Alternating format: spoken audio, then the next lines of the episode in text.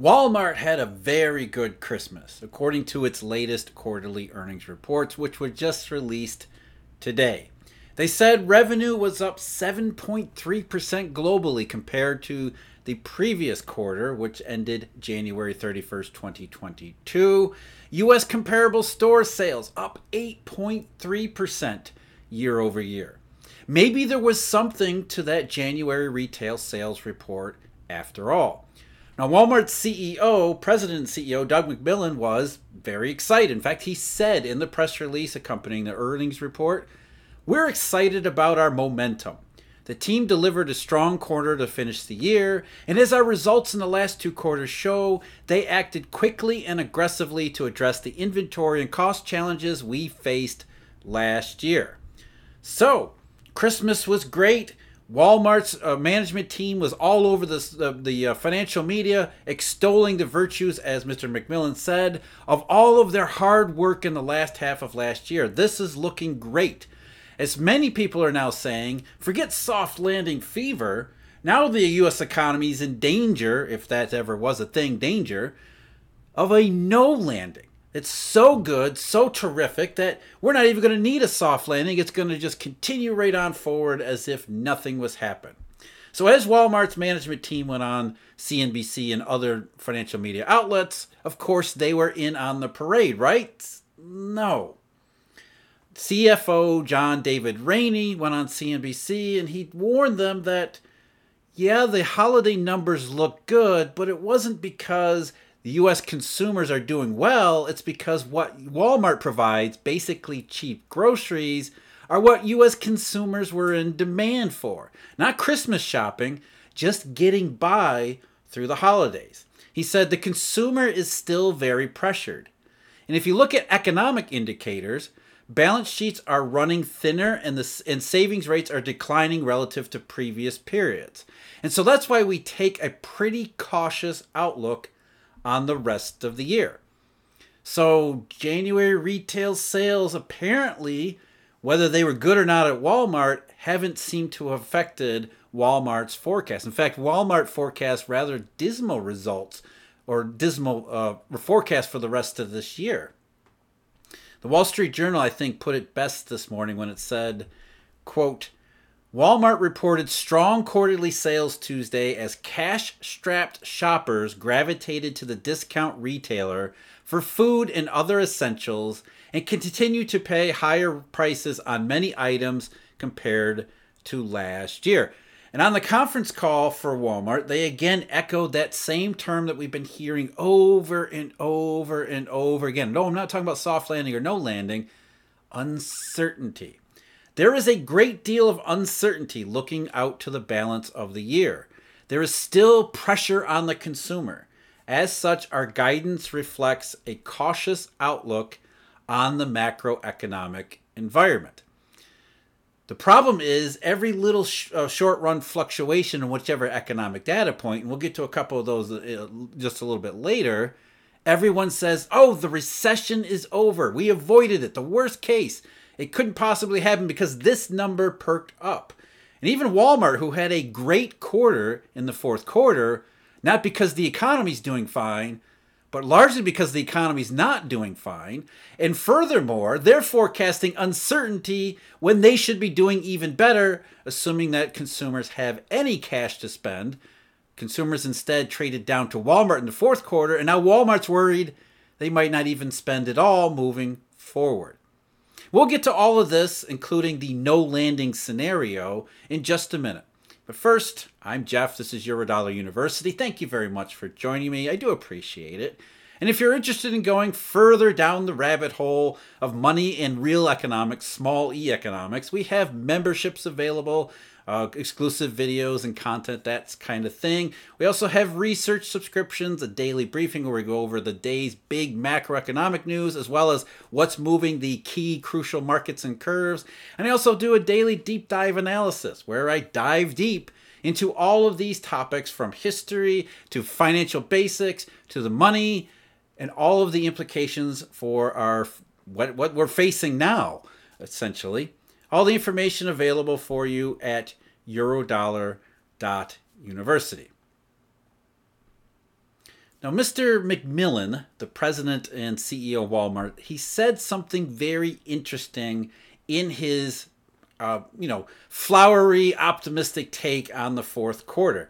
He extolled the Walmart manager or Walmart team as you know all employees, basically saying, you know, we were faced with an enormous inventory challenge, among other things, cost cutting, cost pressures, those types of things last year, and we, boy, we faced them down and we handled them and what did he say? They acted quickly and aggressively to address the inventory and cost challenges we faced last year. So they must have at least had a more uh, a significant significant impact on the inventory overhang from last year. I mean, that's what it sounds like. McMillon is saying we had this major inventory challenge, even though shopping consumer uh, demand might be a little bit uncertain in 2023. At least we started 2023 without that same inventory challenge, right? Well, then you go into the financial numbers, the details, the the balance sheet for Walmart. And what you see is that on January 31st, 2022, they reported 56.5 billion in inventory. This is Walmart globally. And on January 31st, 2023, they reported 56.6 billion in inventory. So this major improvement in uh, inventory management meant that inventories globally were flat, and according to management, they were down about three percent in just the United States. So unless sales continue to grow at epic rates, which doesn't sound like they will, or doesn't sound like Walmart is is forecasting even that much from their grocery business, then 56.5 to 56.6 billion in inventory is going to continue to be a problem. Maybe not as much of a problem as last year when inventories were continuing to climb. So they got a handle on the growth, but what are the prospects that inventories are going to have to go further downward? Which will only put more pressure on the global economy. To give you a, sense of what I mean by that, let's look at inventory from the, the uh, January 31st of 2020. So this is before the pandemic. The last report from Walmart from the 2019 calendar year, what they call the fiscal year 2020. So basically, the last number before the pandemic hit, uh, January 31st, 2020 inventories were just 44.4 billion. Now, yes, there's some cost uh, valuation numbers involved here, but inventories between January 2020 and 2022 and 2023 are up about 27.5%. And over the same time period, revenues are up, I hate to say only, but revenues are up only only 17%. So inventories went way up over and above revenues and now they need to begin to normalize. And as Walmart's saying, we have to do something because economic uncertainty, consumers are still being pressured. No matter what everybody's saying about retail sales in January or the unemployment rate and the payroll report, the jobs market, Walmart in its business, which has been benefiting most of maybe anybody from this flagging economics uh, case, this economic uncertainty, now says we're uncertain to continuing to be uncertain about demand. Along those lines, now we get today the rash of PMIs from S&P Global for various countries around the world. Uh, for manufacturing, there was a slight improvement in S&P Global's manufacturing PMI. Went from 46.9 in January to this flash February estimate of 47.8. However, that does again 47.8. That's not good. Um, the small improvement, short run fluctuations. It's not really improvement at all, as the S&P Global press release said. Manufacturers registered a fourth successive monthly decline in production during February. That said, the pace of contraction was the slowest seen over the sequence. Yeah, so what? The, man, the marginal fall in output stemmed from weak client demand as new orders decreased sharply. Some companies noted that sufficient stocks at customers and high inflation dampened demand conditions. I imagine that some of those uh, companies were noting their customers have anything to do with Walmart, inventories are continuing to be too high. New orders, which is new sales moving forward, continuing to decline at a sharp rate because the inventory cycle is not over. And the reason the inventory cycle is not over is not because of economic uncertainty, but because the economy is in very poor shape. And Walmart doesn't want to say that, but that's exactly what you, what they're saying when you read between the lines. But not so, says a lot of people. This no landing scenario. And according to this no landing scenario, we've got another number that looks like no landing. Um, U.S. services from the same outfit, S&P Global. U.S. services, according to S&P Global, had been really bad in January. Suddenly, for February, it went from 46.8 to 50 and a half. So that's a pretty big move. Not only is it a big move, it's on the plus side of 50.